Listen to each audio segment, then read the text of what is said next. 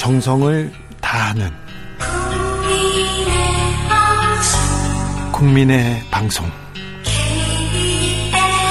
KBS 주진우 라이브. 그냥 그렇다고요.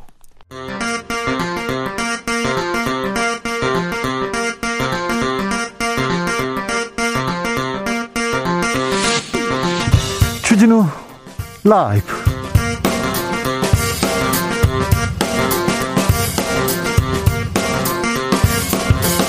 2022년 2월 7일 월요일입니다. 안녕하십니까?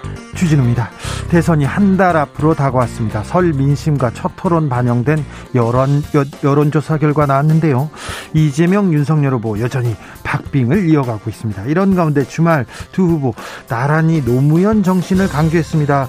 이 대열에 안철수 후보도 합류했고요. 민주당 이재명 후보는 범보수 진영의 김종인 전 위원장, 이상돈 전 위원, 의원, 그리고 윤여준 전 장관을 만나면서 외연 확장 이어가고 있습니다. 국민의힘 윤석열 후보는 단일화 배제 안 한다. 여론조사 아닌 단판으로 결정하겠다고 했습니다. 안철수 후보는 불쾌하다고 했습니다. 정치적 원의 시점에서 짚어봅니다. 곽상도 전 국민의힘 의원이 구속됐습니다. 대장동 사업에 도움을 주고 아들 퇴직금으로 50억을 받았는데요. 아, 이런 가운데 김만배 씨의 추가 녹취록이 공개됐습니다. 난 윤석열하고 욕하며 싸우는 사람이라고 했습니다. 욕하면 싸우, 싸운다고요. 예전에는 윤석열이는 형이 가지고 있는 카드면 죽어라고 했었는데요. 국민의힘에선 터무니없는 허위 사실이라고 반박했습니다. 앞으로 대장동 수사, 50억 클럽 수사는 어디로 향할까요? 김은지 기자와 알아봅니다. 차기 대통령이 제일 빨리 풀어야 할 숙제는 바로 부동산입니다. 여야 대선 후보들 경쟁하듯 부동산 공약 내놓고 있습니다. 특별히 세금 깎아준다는 공약 쏟아내고 있는데요. 부동산 정책 과연 누가 제일 잘 풀고 있을까요? 경제 대통령 꿈꾸는 김동연 새로운 물결 대선 후보와 알아보겠습니다. 나비처럼 날아 벌처럼 쏜다. 여기는 주진우 라이브입니다.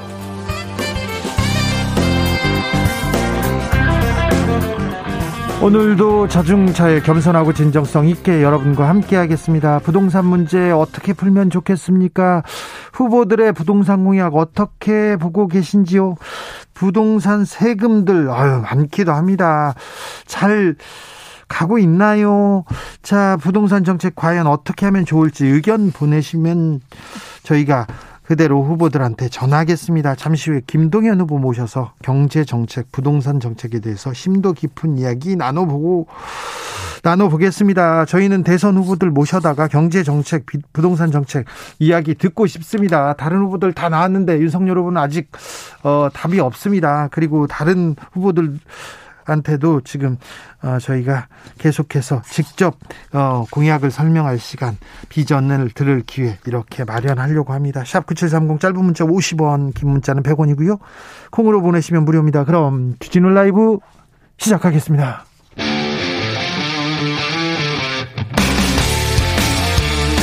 탐사보도 외길 인생 20년 주 기자가 제일 싫어하는 것은?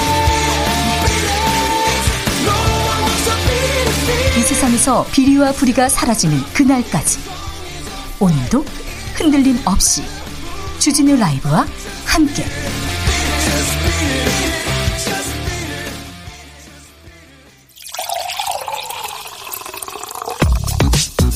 진짜 중요한 뉴스만 쭉 뽑아냈습니다. 줄 라이브가 뽑은 오늘의 뉴스 주스 정상근 기자 어서 오세요. 네 안녕하십니까. 코로나 상황 네, 어떻습니까? 네, 코로나19 상황이 3만 명이 넘어가고 있습니다. 3만 명입니다. 휴일인데도 네, 이 주말 검사 건수 감소 영향을 받았음에도 불구하고 3만 명 넘는 확진자가 연일 이어지고 있고요. 음. 그 오늘 같은 경우에도 이 3만 5,286명으로 사흘째 3만 명대입니다. 양성률이 높아요. 네, 양성률이 26%로 역대 최고치를 기록했기 때문에 이 숨어 있는 확진자도 많고 조용한 전파도 상당히 광범위하게 이루어지고 있을 것으로 추정이 되고 있습니다. 어, 다만 위중증 환자 수가 270명인데요. 200명대 중반에서 계속 숫자가 유지가 되고 있습니다. 계속 붙들어 잡고 있네요. 네, 이 사망자도 델타 변이 확산 때보다는 많이 줄어서요. 이 누적 치명률이 0.9%를 웃돌았었는데 현재는 0.66%로 낮아졌습니다. 자, 우리나라의 누적 확진자가 지난 주말에 100만 명을 넘어섰습니다. 아, 계속해서 늘고 있습니다. 미국은 7,600만 명. 이고요. 프랑스 우리 우리는 뭐 선진국하고만 비교하자고요. 프랑스는 2천만 명, 영국은 1,700만 명, 독일, 이탈리아는 1,100만 명 넘었고요. 스페인도 1,000만 명을 넘어섰습니다. 일본은 330만 명인데 우리는 100만 명을 넘어섰습니다. 아무튼 지금 오미크론 확산세 아주 거셉니다. 그러니까 각별히 조심하셔야 됩니다. 그런데 생각보다 확산세 아우 속도 너무 빠른 거 아닌가요? 네, 지난달 중반 중순만 해도 이 단기 예측 과정에서 2월 중순에 한 2, 3만 그리고 2월 말 정도면 한 8만에서 12만 정도로 예상을 했었는데 네. 이 정은경 청장은 오늘 어, 이달 말쯤이면 신규 확진자가 하루 13만 명에서 최대 17만 명 수준에 달할 수 있다라고 전망했습니다. 어, 1월 셋째 주에 50%를 넘기면서 우세종이 된 오미크론은 지난주 검출률이 92.1%까지 올라갔다고 합니다. 10만 명 아래에서 아래에서 이렇게 기울기 곡선을 이렇게 낮추기 낮췄으면 아, 하는 바람이 있습니다. 각별히 조심하셔야 됩니다. 자, 확진자 수 크게 늘어요. 그래서 재택 치료 환자 계속 증가합니다. 네, 재택 치료 환자 수는 어제보다 1만 7천 명 넘게 늘어서 14만 6,400여 명이 나왔습니다. 어, 관리 병원이 계속 추가되면서 관리 여력도 늘고는 있습니다만 이 확진자 수 증가 추세가 너무 가파르기 때문에 남은 여력은 많지 않은 상황입니다. 어, 예, 정부는 재택치료자 관리 개편 방안을 발표했습니다. 오미크론이 델타 변이보다는 중증, 치명률이 상대적으로 높지 않아서 확진자 대다수가 경증이나 무증상으로 나타나고 있는 만큼 예, 한정된 의료 대응 자원을 이 경증 무증상자에게까지는 하진 않고 어, 고위험군을 중심으로 관리하기로 했습니다. 다음 달 새학기 시작되는데 학교에서는 어떻게 운영할 건지 그것도 궁금합니다. 네, 교육부는 이 새학기부터는 지역이나 학교에서 통째로 원격 수업으로 전환하는 것은 가능한 지향하고 어, 학교가 신속 항원 검사를 포함해서 다양한 진단 검사 그리고 자체 조사로 방역을 관리할 예정이라고 밝혔습니다. 가능하면 등교하겠다 이런 거죠? 네, 이 등교 유형을 정하는 기준으로는 학내 재학생 신규 확진 비율 3% 어, 또는 확진 격리에 따른 등교 중지 비율 15%라는 지표를 제시했습니다. 네, 문재인 대통령이 오늘 오미크론 확산에 대해서 입장을 냈네요. 네, 오늘 문재인 대통령이 직접 중대본 회의를 주재했는데요. 이 자리에서 일상회복으로 가는 마지막 고비라면서 긴장도는 높이되 지나치게 두려워할 필요는 없다라고 말했습니다. 또 정부를 믿고 힘을 모아주신다면 더 빠르고 일상회복으로 나아갈 수 있을 것이다 라면서 위중증과 치명률이 안정적으로 관리되면 고비를 넘을 수 있다라고 말했습니다.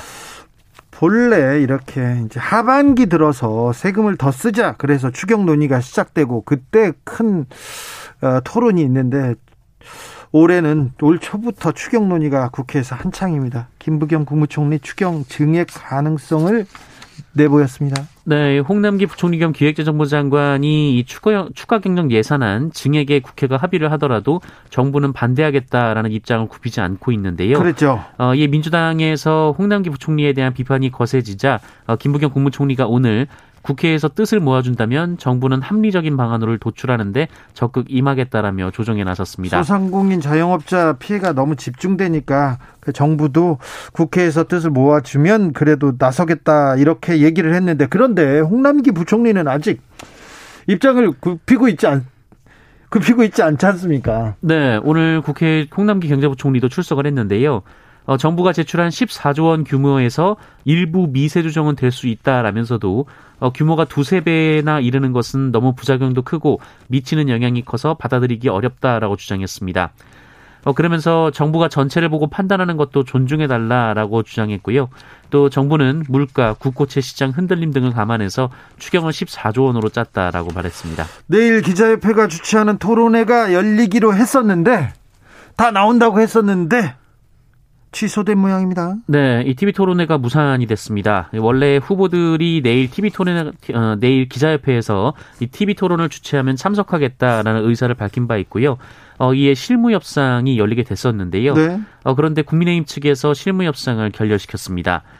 어, 국민의힘 측의 협상 담당자인 황상무 공보특보가 SNS에 어, 본인이 협상을 결렬시켰다라고 말을 했는데요. 이 주최 측인 기자협회가 심하게 좌편향돼 있고 이 방송사는 종편 중 가장 좌편향된 JTBC였기 때문이다라고 주장했습니다. 또 언론 보도에 따르면 윤석열 후보의 건강상의 이유로 이 8일 토론회가 어렵다라는 입장을 전한 것으로 알려졌습니다. 잠시만요. 기자협회가 좌편향돼 있다고요? 황상무 앵커도 기자 출신인데. 네. 아, 저도 기자 출신이고 기자협회가 좌편향됐다는 거는 처음 들어봅니다. 그리고 아, 사실 언론법 관련해서도 굉장히 보수적인 입장을 계속 보였는데 아, 기자 이건 좀 사실과 다른데요. 방송사 종편 JTBC가 좌편향되어 있다면서 손석희 사장 얘기를 했다면서요? 네, 손석희 사장 얘기를 했는데요. 네, 그분 지금 일본에 계신데. 네, 사장직에서도 내려왔습니다. 네. 아, 지금, 아, 너무, 이건 조금 너무한 거 아닌가, 이렇게 생각하십니다. 특별히 황상무 씨께서는, 공보특보께서는 앵커 하시다 바로 정치권으로 가셨어요. 누가 누구한테 지금 편향적이냐 기자협회에서 성명서가 나왔는데 성명서가 나왔는데 아, 기자협회가 굉장히 보수적입니다. 보수적인데도 이렇게 나왔어요. 그런데 윤석열 후보의 건강 문제를 거론했다면서요. 그날 저녁에 술을 마셨다는 또 보도는 나왔습니다. 네, 오마이뉴스는 황상무 특보가 윤석열 후보의 건강상 문제를 기자협회 측에 전달한 그날 그 윤석열 후보가 술자리를 가졌다라고 보도했습니다. 어, 제주도 일정에 동행한 기자들이 그날 저녁 한 횟집에 세개 방에 흩어져서 식사 중이었는데 어, 윤석열 후보가 이곳을 찾아서 각 방을 돌았고 어, 방별로 술을 두세 잔 정도 어, 그러니까 총 여섯 잔에서 아홉 잔의 폭탄주를 마셨다라고 합니다. 어, 이에 오마이뉴스가 국민의힘 이양수 대변인에게 확인한 결과 그 이양수 대변인은 윤석열 후보의 몸이 안 좋아서 토론을 미루자고 했다는 주장은 사실이 아니다라고 밝혔고요. 어, 술을 많이 먹은 것도 아니고 그냥 테이블별로 한두 잔씩 인사 차원에서 마신 것이다라고 말했습니다. 각 방을 돌았고 폭탄주를 이렇게 한두 잔씩 네. 마셨다고요. 건강상 이유가 나왔고요. 참 편향 주장에 대해서 기자협회에서도 반발하네요. 네, 기자협회는 오늘 성명서를 통해서 이 사실관계가 전혀 다른 글로 한국 기자협회와 김동훈 회장의 명예를 심각하게 훼손시킨 이 황상무 특보는 즉각 사과하고 재발 방지를 약속하라라며 응하지 않을 경우 기자협회는 모든 가능한 수단을 동원해 항의할 것이다라고 주장했습니다. 이 JTBC 기자협회도 성명을 냈는데요. 이 중립성과 공정성이 담보돼야 하는 자리에서 이 특정 언론사를 근거도 없이 비난하고 TV 토론을 무산시킨 것은 기자 전체에 대한 모욕이다라면서 어, 전국 언론사 소속 기자 1만여 명이 소속된 한국기자협회가 좌편향됐다고 한 것도 쉽게 납득되지 않는다라고 말했습니다. 네. 그런데 어, 노, 네. 그 황상무 특보가 자기가 결렬시키고 나왔다 이렇게 자랑했지 않습니까? 그 캠프에서는 대단한 공으로 지금 알고 있는 것 같습니다. 한국기자협회 주최 TV토론 11월 밤 8시에 개최 확정됐다는 보도 저희가 전해 드렸는데 곧바로 곧바로 이제 뒤집혀는 경우가 너무 많습니다. 양자 토론도 정해졌다고 했는데 또 날짜가 바뀌었다. 뒤집히는 경우가 너무 많은데요. JTBC, TV조선, 채널A, MBN 등 종편 4사 그리고 연합뉴스 TV, YTN 등 보도 채널 두 개사를 합쳐서 6개 사에서 중계하기로 했고 사회자는 기자협회가 추천하고 사당 후보가 동의한 인물로 하기로 했다고 했는데 네. 언제 하는 건지 내일 하는 건지 좀 죄송합니다. 네. 그분들이 합의를 잘 안 지켜가지고요. 저희가 이렇게 전에 저도 이게 내일 진행되는 건지 나와 봐야 나오는 것 같고 참 사호 사모님 토론은 후보자들이 하는 겁니다. 방송국 진행자는 아무 상관 없습니다.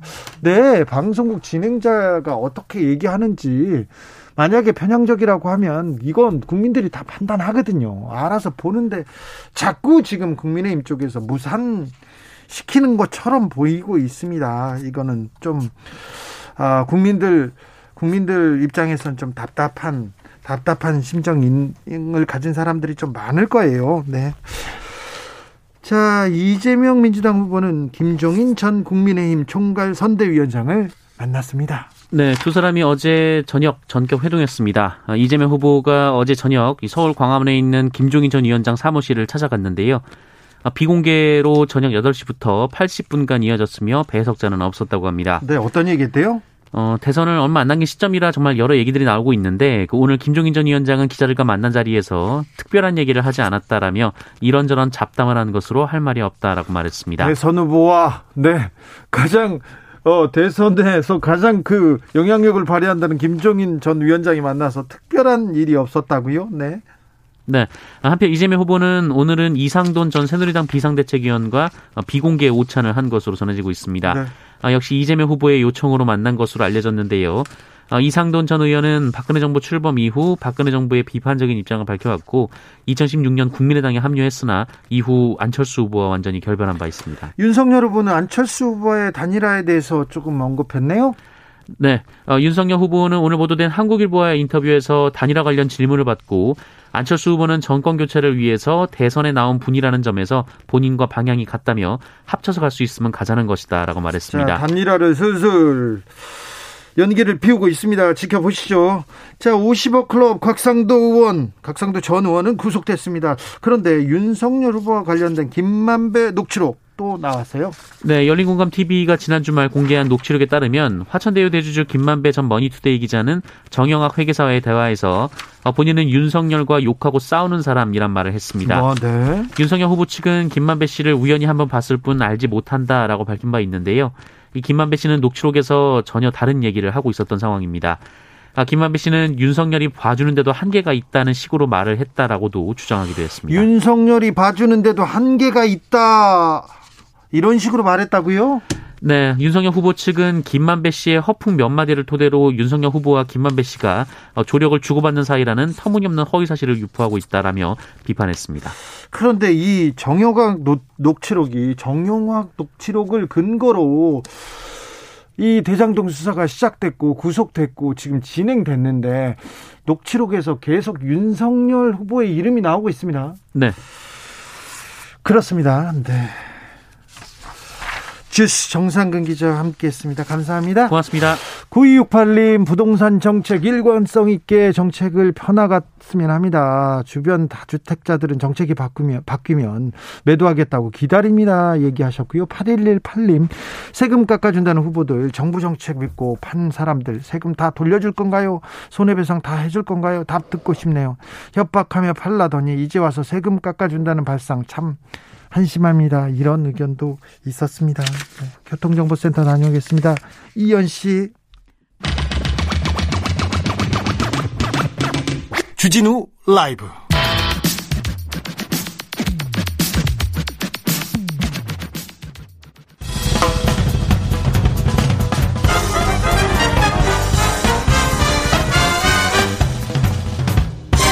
훅 인터뷰.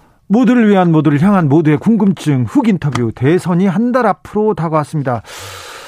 어, 차기 대통령 경제 좀 풀어주세요. 부동산 좀 음, 해결해 주세요. 이런 생각하는 분들이 많습니다.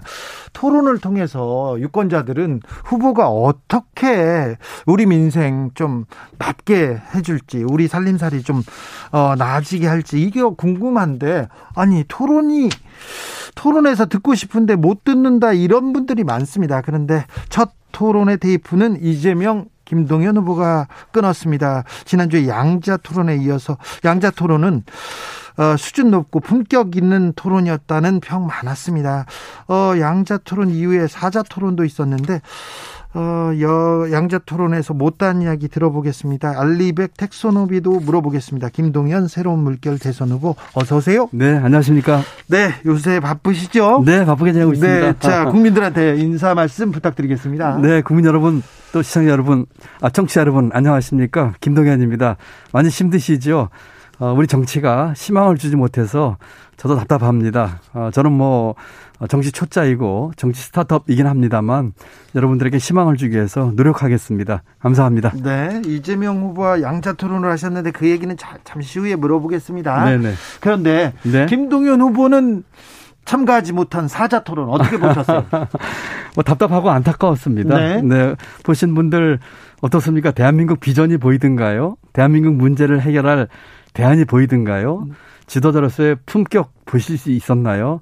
그런 면에서 답답하고 안타까웠습니다. 음. 누가 잘하던가요? 그래도 누가 비전을 보이던가요? 글쎄요, 별로 어떤 분도 비전을 보여주진 못한 것 같습니다. 그럼 누가 못했습니까? 못해요. 네, 이건 이건 얘기합시다. 글쎄요, 그 어, 각각의 네 분이 다 나름대로 애는 쓰셨지만, 음. 어, 제가 보기에는 그 어떤 분 할 것 없이 다들 그 국민들의 눈높이와 또 희망을 준 데는 다들 좀 미흡하지 않으셨는가. 다 미흡한데 네. 특별히 못한 사람. 이 사람은 아우 네. 그 얘기 하셔야 돼요. 뭐 저 공동 1등 이렇게 하면 될까요? 공동 1등이요? 네. 아, 안 된다니까. 참, 참 너무 점잖으셔가지고.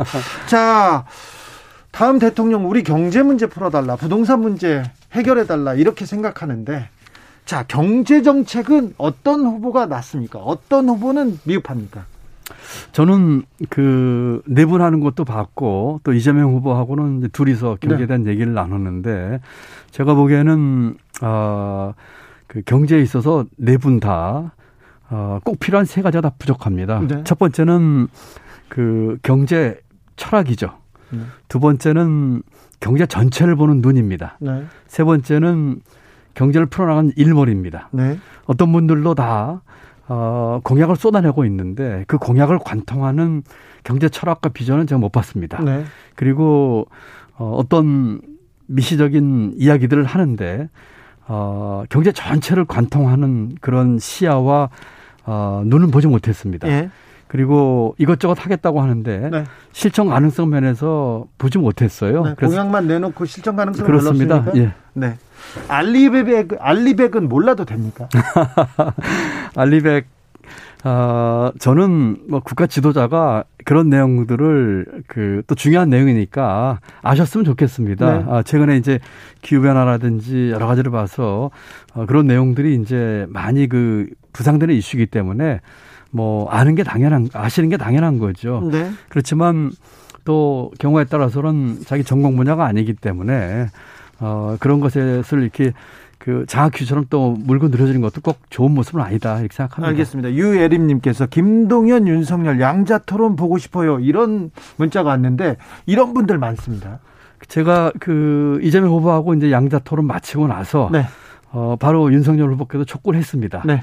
어, 저는 신상 공격이나 네가티브 안 한다. 네. 정책까지 얘기하고 네. 또 저하고 얘기하니까 뭐 들리는 나중에 사업 평가로는 이재명 후보도 많이 네. 그 좋은 평을 받았다고 하더라고요. 네. 조성빈 님도 김동연 후보님 토론 잘 봤습니다. 한 번도 웃지 않고 찐 토론이었습니다. 하지만 대선 얼마 안 남았는데 좀 더 강력하게 이슈 메이킹 예. 해 주세요. 얘기하는데 이런 분들 많았어요. 맞습니다. 예. 윤 후보하고도 토론을 하고 싶고 또 내용 가지고 토론하고 싶고 뭐 이것은 다른 후보도 마찬가지입니다. 네. 윤, 윤 네. 후보하고는 어떤 어떤 정책, 어떤 부분 가지고 토론하고 싶습니까? 우선은 지금 가장 그 벼랑 끝에 내몰, 내몰리고 있는 소상공인 대책. 네. 지금 뭐 35조다 50조다 얘기하고 있는데 네. 공허한 얘기들만 하고 있고 어, 정치적인 그 이 선거 전략만 얘기하고 있거든요. 그래서 네. 어떻게 해결할 것인지, 부동산 문제 어떻게 해결할 것인지, 네. 그 다음에 지금 우리가 안고 있는 경제 문제들 어떻게 할 것인지, 또 국제 외교 정치 환경도 급변하고 있습니다. 네. 이건 어떻게 할 것인지, 그 다음에 마지막으로는 정치 개혁. 네. 우리 개헌 문제라든지 또는 권력구조 개편 문제라든지 입법 권력 개편 문제 어떻게 할 것인지 네. 이런 것에 대해서 논의하고 싶습니다. 이런 논의, 이런 비전 경쟁 하고 싶은데 자꾸 대선이 좀 다른 데로 흐르지 않습니까? 그렇습니다. 네거티브도 많고 무속 논란도 일어나고 어떻게 보, 지금 대선 필드에서 뛰고 있는 분으로 그런 스캔들이나 이슈가 터질 때마다 어떤 생각 드세요? 안타깝다 못해 이제 개탄스럽죠. 네. 어떻게 하다 대한민국 대선 전국이 여기까지 왔나. 네. 그리고 이 대선 전국은 매 5년마다 우리가 안고 있는 문제 한번 점검해보고 또 비전 다시 세우고 어떻게 보면 일종의 리셋하는 네. 중요한 네. 시기인데 그런 이슈는 다 실종되고 이렇게 뭐 남험집 내비 네가티브 또 뭐 비리 들춰내기 이렇게 네. 하다 보니까 또 강구한 양당 구조로 인해서 우리 국민 여러분들은 또 이 쏠림 현상에 어쩔 수 없이 그 프레임, 프레임에 말려드는 네. 이런 거 보면서 안타깝다 못해 이제 개탄스럽고 네. 저도 거기서 뛰고 있는 한 사람의 주자로서 정말 참 민망하기도 하고 어, 너무너무 속상합니다. 네, 속상하시죠. 네. 어, 현재 여론조사 지지율 이렇게 오르락 내리락 하는데 그 어떻게 보세요? 우선 뭐 저의 것에 대해서는 많은 실망을 하고 있고요. 네. 저는 그 비전을 제시를 했고 누구보다 깨끗하고 정직하고 정치의 콘텐츠가 있다고 생각을 했는데 네. 어, 아무래도 이제 뭐 짧은 출전 그 시기 네. 또 이 양당 구조로 고착화된 정치 기득권 하에서 어그 제 지지율이 많이 높지 못한 것에 대해서는 솔직히 안타깝고 또 참 속상합니다. 네, 네. 다른 후보들 움직임에 대해서는 어떻게 보세요? 다른 후보들이요. 네. 그 비전이나 정책의 내용이나 개인의 어떤 품격 이전에 그 양당 구조화에서 나오는 그 진영 논리와 어떤 흑백 논리와 또는 그 상대편 그 비판과 흠집내기 어, 그 프레임에 맞춰가지고 네. 이제 지지율이 왔다 갔다 하는 것 같은데 네. 그 제대로 된 실력과 사람에 대한 평가는 아니라고 생각합니다. 네. 어, 후보님, 음, 국민들이 부동산 문제에 대해서 좀 화가 난 것 같아요. 났죠. 네. 났죠. 문재인 정부의 부동산 정책이 좀 잘못됐습니까? 잘못됐습니다. 어, 저는 1년 6개월 초대 경제부총리를 했기 때문에 초대 경제부총리로 부동산 정책에 이 그 기반을 깔은 사람인데 우선 저 자신부터가 그 성찰과 또 이 책임에서 회피하고 싶은 생각은 없습니다. 물론 제가 1년 6개월 부총리 하면서 많은 정책에 있어서 의견 대립이 있었고 제가 주장하는 것이 관철이 안 된 것은 있었지만 그래도 네. 제가 어, 경제를 1년 6개월 책임진 사람으로서 네. 어, 저도 그 책임 면할 생각은 없다 이런 생각을 해보고요. 다만 제가 여러 가지 반대했던 것들 네. 예를 들어서 정치 이념의 부동산 정책의 개입이라든지 또는 시장의 흐름에 대한 지나친 어떤 시장을 이기려고 하는 그런 어, 내용들이라든지 어, 또는 지나친 규제 일변도로 하다 보니까 공급 면에 있어서 그 어, 확대하자는 주장이 좀 덜 받아진 거라든지 어, 이런 것들 면에서 안타깝죠. 네. 그래서 지금 김동연 후보가 부동산 공약은 굉장히 세밀하게 굉장히 굉장히 조목조목 많은 부동산 정책을 냈습니다. 자, 문재인 정부 부동산 정책에 대해서는 잘못됐다. 이렇게 이재명 후보도 윤석열 후보도 모두 외치고 있습니다. 그런데 이 두 후보 내놓는 공약들 보면 공급 확대 그리고 부동산 세금 깎아주자 여기에 지금 방점을 찍고 있는 것 같은데 두 후보들의 부동산 정책 어떻게 보십니까? 첫 번째로는 실현 가능성 면에서 문제 제기는 안 할 수가 없습니다. 실현 가능성이 떨어집니까? 그렇습니다. 공급 확대 면에서 이재명 후보는 311만 호 얘기를 했고 네. 어, 윤 후보는 아마 250만 호를 얘기했을 거예요. 우리 신도시 가장 성공한 게 일기입니다. 네. 평촌, 일산, 뭐 중동 이렇게 다섯 군데에 30만 호 공급을 했습니다. 네. 그럼 311호를 그 공급하려면 일기 신도시 다섯 개 같은 도시를 10개 이상 만들어야 아, 되는 숫자입니다. 아, 이건 네. 뭐 불가능한 얘기죠. 물론 이건 윤, 윤 후보도 마찬가지고 공급에 있어서 핵심은 세 가지입니다. 첫 번째는 부지, 네. 두 번째는 시차 극복 문제. 네. 왜냐하면 계획 세우고 그 분양까지가 네. 임기를 뛰어넘습니다. 30년씩 걸리면 안 되죠. 네. 세 번째는 재원입니다. 네. 그래서 이런 면에 있어서 그 같은 공약을 내세워도 실천 가능한 공약을 내세워야죠. 예를 들어서 재원 같은 경우는 여러 가지가 있겠습니다만 재정의 역할을 더 강화할 필요가 있고 하나 방법은 예를 들면 LH 공사가 어, 지금 자산 재평가를 안 하고 있습니다. 자산 재평가를 하게 되면은 부채비율 100%로 맞추게 되면 약 110조의 재원 확보가 가능합니다. 그렇다면은 그 같은 자산 재평가를 통해서 그 만들어진 재원을 공급 확대에 대한 재원으로 쓸 수가 있습니다. 네. 시차 문제는 아, 빠른 길을 만들어야 됩니다. 네. 그래서 임기 내에 만들 수 있도록 해야 되고 네. 이런 식으로 해가지고 실천 가능한 대안을 제시를 해야 되는데 네. 각 후보들이 백화점식으로 내고는 있지만 네. 실천 가능성은 거의 없는 어, 이런 내용들이 많아서 답답합니다. 김동연은 실천 가능한 부동산 정책 만들었습니까? 그럼요. 차별화된 어, 공약 말씀해 주세요. 예. 공급에 있어서는 아까 말씀드린 것처럼 그 부지와 시차와 재원을 확실하게 확보해서 하겠습니다.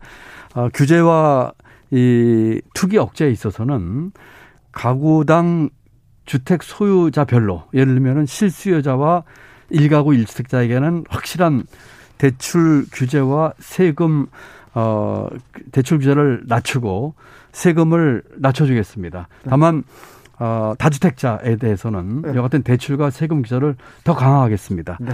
그리고 어 수도권 올인 구조를 깨야 됩니다. 이것을 위한 국 국가 균형 발전 계획을 확실하게 추진하겠습니다. 부동산 세금도 더 강화한다고요? 부동산 세금은 어, 아까 말씀드린 것처럼 다주택자에게는 강화를 하고 예. 일가구 일주택자나 실수요자에게는 대폭 낮추겠습니다. 알겠습니다. 6726님께서 문재인 정부 집 공급 그렇게 적지 않았는데 이렇게 이런 상황이 벌어졌어요. 이렇게 지적하십니다. 맞습니다. 예, 그, 저, 이번 정부에서 주택 공급도 다른 정부에서 적은 편은 아니었습니다. 그랬어요? 예. 그렇지만 여러 가지 이제 상황을 봐야 되고 지금 다른 분들이 너무 많이 풀렸나요? 예, 다른 분들이 이제 이게 좀 간과하는 건데요. 뭐 이제 돈이 많이 풀린 거라 이런 것도 있지만 부동산 정책은 전체 거시 경제는 같이 봐야 됩니다. 예. 아까 말씀드린 것처럼 돈이 풀린 것도 그렇지만 금리 문제라든지 이런 거 같이 봐야 되기 때문에 네.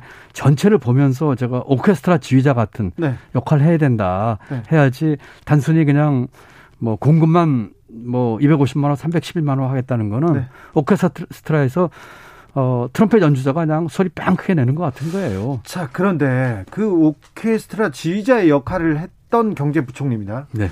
근데 그, 그 문재인 정부 후반기에는 뭐가 좀 부족했던 거예요? 지금 어 제가 재임 중에도 부동산 가격이 안 오른 건 아니지만 예. 그렇게 크게 오르지 않았습니다. 예.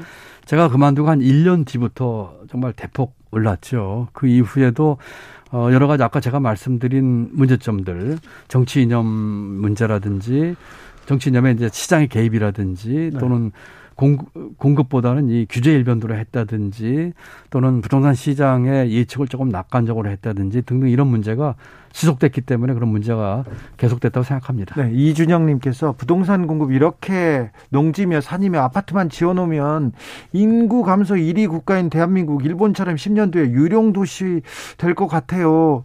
의견 듣고 싶습니다. 그 얘기를 제가 이재명 후보하고 토론할 때도 지적을 했습니다. 네. 지금은 공급 확대를 쏟아붓고 있는데 사실은 집값이 오르는 것보다 집값이 떨어질 때 문제가 커집니다. 그렇죠. 어, 과, 뭐 일본이 그 좋은 예이죠. 네. 깡통 주택 나오고 네. 그렇기 때문에 공급 확대와 금리 인상 등으로 해서 부동산 시장의 불안정이 거꾸로의 모양을 나왔을 때 대책 또 제가 질문을 했고 예. 그런 것들을 이 오케스트라 지휘자는 그런 경우의 수까지 다 대비를 해야 되는데 네. 지금 후보들 나오는 것은 전부 다가 어, 이 일방적인 경제학 격언 중에 샤워실에 바보란 말이 있습니다. 네. 샤워실에 바보는 처음에 들어가서 추우니까 뜨거운 물을 확 틀거든요. 네. 그럼 뜨거운 물이 확 나오니까 다시 찬 물을. 물을 확 틀고 네. 왔다 갔다 하다가 결국 이제 중간 오거든요. 네. 이것은 그 사무엘슨이라고 하는 경제학자가 정부 정책이 잘못된 걸 비유할 때 쓰는 말입니다. 예. 우리 부동산 대책에 있어서 샤워실에 바보가 되는 우를 또 범해서는 안 됩니다. 알겠습니다. 온탕 능탕을 막 오가기만. 해서는 안 예. 되죠. 임명희님 똘똘한 채로 더 집중되겠어요. 서울에서도 지역 편차가 너무 심해지고 있습니다. 이렇게 지적했습니다. 맞는 말씀입니다. 네. 네. 후보님, 후보님은 뭐 얘기하실 때도 그렇고 점잖고 점잖으시고 이렇게 매너도 좋으시고 굉장히 귀한 집에서 곱게 자랐을 것 같은데. 그죠? 아닙니다. 저는 뭐 귀한 집은 아니고 저는 뭐 아주 어려운 집에서 어 판잣집에서 살았고 또 판잣집 철거되고 천막집에서 살았고 여섯 식구 가장으로 17살 때부터 직장 생활을 했던 어 아주 어려운 환경을 그래서 상고를 가셨죠. 그렇습니다. 저는 상골 나왔습니다. 네. 그래서 그래서 몇 살 때부터 가장을 하셨다고요?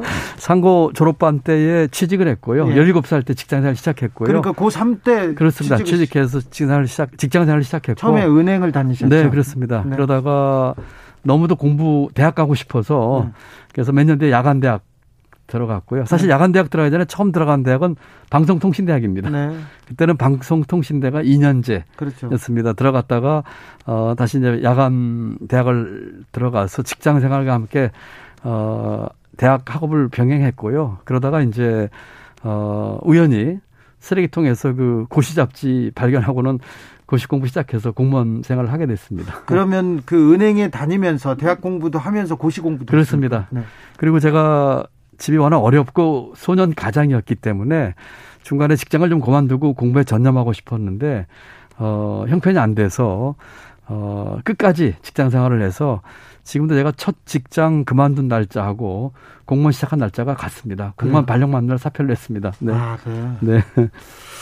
아, 그거 놀랍더라고요. 저도 보고. 뭐 여러 가지로 운이 좋았습니다. 그래요? 네 네. 독하기도 한 것 같아요. 예, 열심히 공부도 했고요. 네. 네. 자, 홍남기 경제부총리는 잘하고 있습니까? 고재성님께서 문자 줍니다.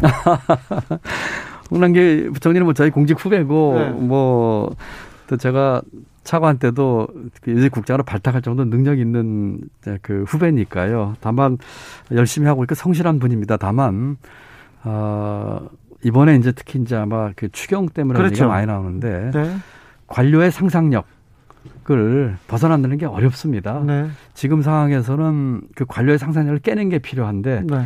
어, 물론 이것은 정치권 책임도 있습니다. 예. 지금 14조 추경안을 냈는데 35조, 50조 얘기를 하고 있지만 사실 정치권에서 그 해답을 못 주고 있어요. 음. 그냥 정치 구호로 얘기하고 있을 뿐입니다. 네. 저는 상당히 구체적으로 그걸 푸는 방법을 얘기를 했거든요. 네. 그것을 푸는 방법을 제시하지 않으면서 비난만 할 게 아니라 정치권에서 어, 여야 그 대선 후보들이 아주 현실적인 구체적인 대안을 줌으로써 저는 이미 좋습니다. 줌으로써 공무원들이나 정말 따르게끔 네. 하는 것이 필요한데 이제 그것이 부족한 것이 안타깝죠. 네, 자양 후보 얘기를 안 듣는 거는 그럴 수 있어요. 홍남기 부총리가 왜 선배인 김동연 부, 전 부총리 얘기는 안 듣습니까? 이렇습니다. 지금 14조 추경안을 냈는데 14조 추경안을 냈는데 지금 임기 몇 개월 앞둔 그 말기에 고위 공직자가 네. 빚 50조, 100조 내는 의사결정 못 합니다. 아, 그래요? 예, 그 결정은 정치권에서 그 물꼬를 풀어줘야 됩니다. 네. 전 국민 재난지원금, 소상공인 지원 여기에 여당하고 기재부 간 그 계속 의견 차이를 드러내고 있어서 이게 어찌 보면 건강하기도 한데 어찌 보면 국민들은 좀 불안하기도 합니다. 김신정님, 홍남기 부총리 너무 고집 세지시지 않나요? 소상공인 지원에 너무 인색해요 이렇게 얘기합니다. 저는 지금의 그 지금 앵커께서 말씀하신 게 생산적이라고 일 수도 있다는데 저는 생산적이지 않다고 봅니다. 아 예. 지금 은 재정에서 적극적인 역할을 해야 할 때입니다. 네. 재정이 그동안 대한민국 재정이 건전 어, 하게 유지해 왔는데 네. 재정 건전성을 유지한 이유는 필요할 때 돈 쓰기 위해서입니다. 예, 예. 그래서 지금 돈 써야 할 때입니다. 지금은요? 네, 돈 써야 할 때입니다. 지금은 정부가 돈 써야 될 때라고 얘기합니다. 홍남기 네. 부총리님. 다만 이제 그 정치권에서 풀어줘야 되는 정치에서 풀어주고 어떻게 풀어야 합니까? 맞습니다. 정치권에서 합의해주고 예, 35조, 50조 전에 대해서 방안을 제시해줘야 합니다. 저는 이미 어, 이번 금년도 예산에서 30 10조 정도의 구조적 얘기를 했고 네. 그다음에 국채 발행했을 경우에 내, 년도에 상환하자. 네. 그래서 건전성을 해치지 말고 50조 정도 만들 수 있다. 네. 이렇게 하는 이유는 건전하게 재정을 건전하게 관리하기 위해서가 아니라 네. 소상공인이 어려움이 한 번에 안 그친다. 네. 앞으로도 계속 어려울 텐데 그 실탄을 만들어 놓게 해서 하자. 30, 이 정도로 풀어놓으면 할 수 있습니다. 30에서 50조를 만들어 놓고 건전성을 해치는 해치지 않는 하지만 네. 이 저 오미크론 점점 확산되면서 네. 소상공인 어려움이 지속될 거예요. 예. 그때를 위해서 실탄을 쌓아놓고 그때는 재정 건전성을 해치더라도 네. 더큰 역할을 해야 됩니다. 아, 네, 적극적으로요. 네, 오사공호님께서 기재부 기재부는 돈을 쌓아두기만 하는 것이 최고라고 생각하는 듯합니다. 쓸 때는 활짝 열어야죠. 생각을 전환해 주세요. 시대에 맞게요. 자, 미국발 금리 인상 그리고 확장 재정으로 인한 인플레이션 문제 여러 가지 고민 차기 대통령이 좀 풀어야 될 텐데 그렇습니다. 이게 제일 중요한데요. 제가 이재명 후보하고 토론회 할 적에도 이 얘기를 꺼냈어요. 네. 지금 무역 수지가 두 달 연속 적자인데 2008년 이후에 처음 있는 일입니다. 아. 그다음에 아까 말씀드린 금리 인상, 그다음에 미국의 그 통화 그 환수, 그다음에 지금 물류 비용이 지금 해외 수출 수입하는데 다섯 배가 올랐어요. 이런 등등의 이 국제 문제에 있어서 어떤 후보도 얘기하는 사람이 없습니다. 아무도 관심 안 가지고 있어요. 그래서 제가 지적을 했는데 이와 같은 국제 경제의 변화 또 지난 50년 동안의 국제 경제 질서가 지금 무너지고 있어요. 네. 여기에 따른 우리 한국 경제에 나아갈 길에 대해서 우리 대선 후보들이 좀 관심 갖고 어, 대책을 만들었으면 좋겠는데 네. 아무도 얘기하는 사람 없습니다. 그래요? 네. 여야가 합의가 되면 어, 정부가 움직일까요? 홍남기 부총리는 어떻게 합의를 해도 못하겠다는데 어떻게 합니까? 4443님께서 얘기하고요. 노용식님께서 김동연 후보님 사이다 발언에 심란한 마음 정화되는 기분입니다. 네. 자꾸 이렇게 정책 얘기하고 아, 자꾸 이 정책이 정부를 정치를 움직여야 되는데 되는데 이번 대선에서 이런 논의가 조금 더 진행돼야 되는데요. 그죠? 맞습니다. 네. 그런데 너무 이런 게 실종됐어요. 네. 우리 국민들이 희망을 지금 못 갖고 있습니다. 네. 특별히 민생을 위해서 경제와 부동산 가지고는 토론 깊게 해야 되는데. 그렇습니다. 네. 토론이 잘 안 되네요. 그렇습니다. 제가 그 이재명 후보가 토론할 적에도 이 문제를 처음에 내세워서 했는데 네. 결국은 가다 보니까 그 경제액이 24분 했습니다. 네. 규- 규칙에 따라서. 그리고 한 후보당 12분 시간이 있어요. 네. 경제 얘기를 어떻게 12분 만에 다 할 수 있겠습니까? 그래서 이런 문제에 대해서 그 후보들 간에 정말 빡세게 네. 그리고 이 형식적인 게 아니라 시간 많이 갖고 네. 토론하면서 국민에게 평가받아야 한다고 네. 생각합니다. 제가 지금 김동연 후보를 만났는데 몇 번 만났는데 처음으로 가장 격한 말을 했습니다. 빡세게 토론해야 된다. 네, 알겠습니다. 네. 7925님, 외람되지만, 네네. 외람된 말입니다. 이분. 네네. 아이, 감사합니다. 합당 의사는 있으신지 혹시 누구하고 이렇게, 이렇게 연대를 한다거나 그런 생각이. 있... 없습니다. 아, 네. 알겠습니다. 아, 음. 다만 그 이재명 후보가 토론할 때 저희가 공통 공약에 대한 공동 추진에 대한 얘기를 토론회 끝나고 이, 저, 이 후보께서 저한테 제가 제안한 그거를 굉장히 그 강하게 좀 했으면 좋겠다고 얘기를 하시더라고요. 그랬으면 좋겠어요. 그러니까요. 누가 대통령이 돼도 맞습니다. 예. 좋은 정책이라면. 그래서 특히 이제 저희가 좋은 정책을 많이 냈거든요. 네. 권력 구조 개편하자. 네. 부동산 문제 이렇게 해결하자. 소상공인 문제 이렇게 해결하자. 경제 문제 이렇게 하자 했거든요. 그래서 경제 같은 경우는 후보들 간에 60, 70% 같아요. 네. 그럼 그 중에 핵심되는 것들은 빨리 합의하고. 같이 합의하고 네. 누가 되든 강력히 추진하고 네.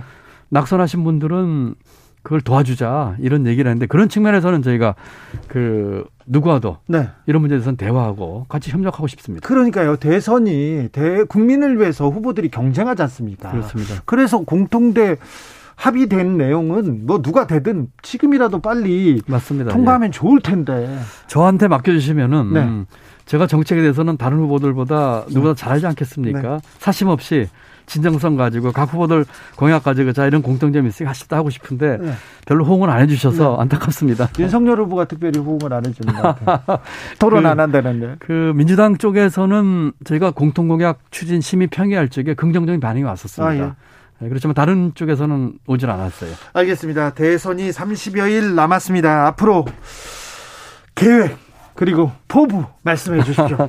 지금 뭐 제가 어 지지율이 높지 않아서 또 제가 있는 정당이 국회의원 다섯 명을 갖고 있지 못해서 저는 사자 토론회도 초청을 못 받았습니다. 네. 어 앞으로 남은 대선 동안에 제가 갖고 있는 이 비전과 컨텐츠를 가지고 저는 어 호소하겠습니다. 그리고 어 지금 제가 이 저 이재명 후보에게도 물어봤습니다. 선거 자금 얼마 쓰실 겁니까?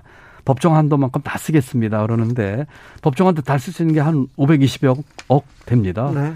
그다음에 정당 보조금 뭐 1년에 한 천억 이상씩 당들이 받고 있고 저는 그 법적으로 받은 제 후원금이 답니다. 아마 다른 분들의 많게는 25분의 1, 적게는 100분의 1 쓸 겁니다. 그렇지만 어, 적법하고 투명하게 검소하게 하면서 네. 호소하겠습니다. 알겠습니다. 김성원님께서 윤석열 후보와도 좀 토론 좀 해주세요. 얘기합니다. 아, 저도 뭐, 뭐, 적극 바라는 바입니다. 답을 기대돼요. 기다리고 있습니다. 아, 네. 기- 너무 기대되는데. 네.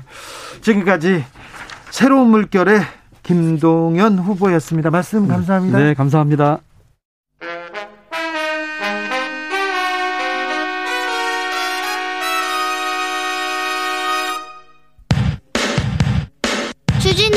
돌발 퀴즈.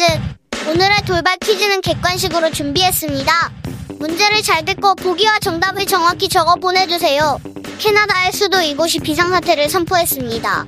코로나 백신 의무화에 반대하는 트럭 시위로 도시 기능이 마비됐기 때문인데요. 이번 시위는 캐나다 미국 국경을 넘을 때 요구되는 백신 증명에 대한 트럭 운전자들의 항의로 시작됐는데요. 규모가 점점 커져서 코로나 방역 조치 전방과 정부에 대한 반대로 확산됐다고 합니다. 이곳에 왓슨 시장은 상황이 완전히 통제받기라며 시위대가 경찰보다 훨씬 더 많다고 했는데요. 캐나다의 수도로 현재 비상사태가 선포된 이곳은 어디일까요? 보기 드릴게요. 보기 1번 오타와 2번 암스테르담 다시 한번 들려드릴게요. 1번 오타와 2번 암스테르담 샵9730 짧은 문자 50원 긴 문자는 100원입니다. 지금부터 정답 보내주시는 분들 중 추첨을 통해 햄버거 쿠폰 드리겠습니다. 주진우 라이브 돌발 퀴즈 내일 또 만나요.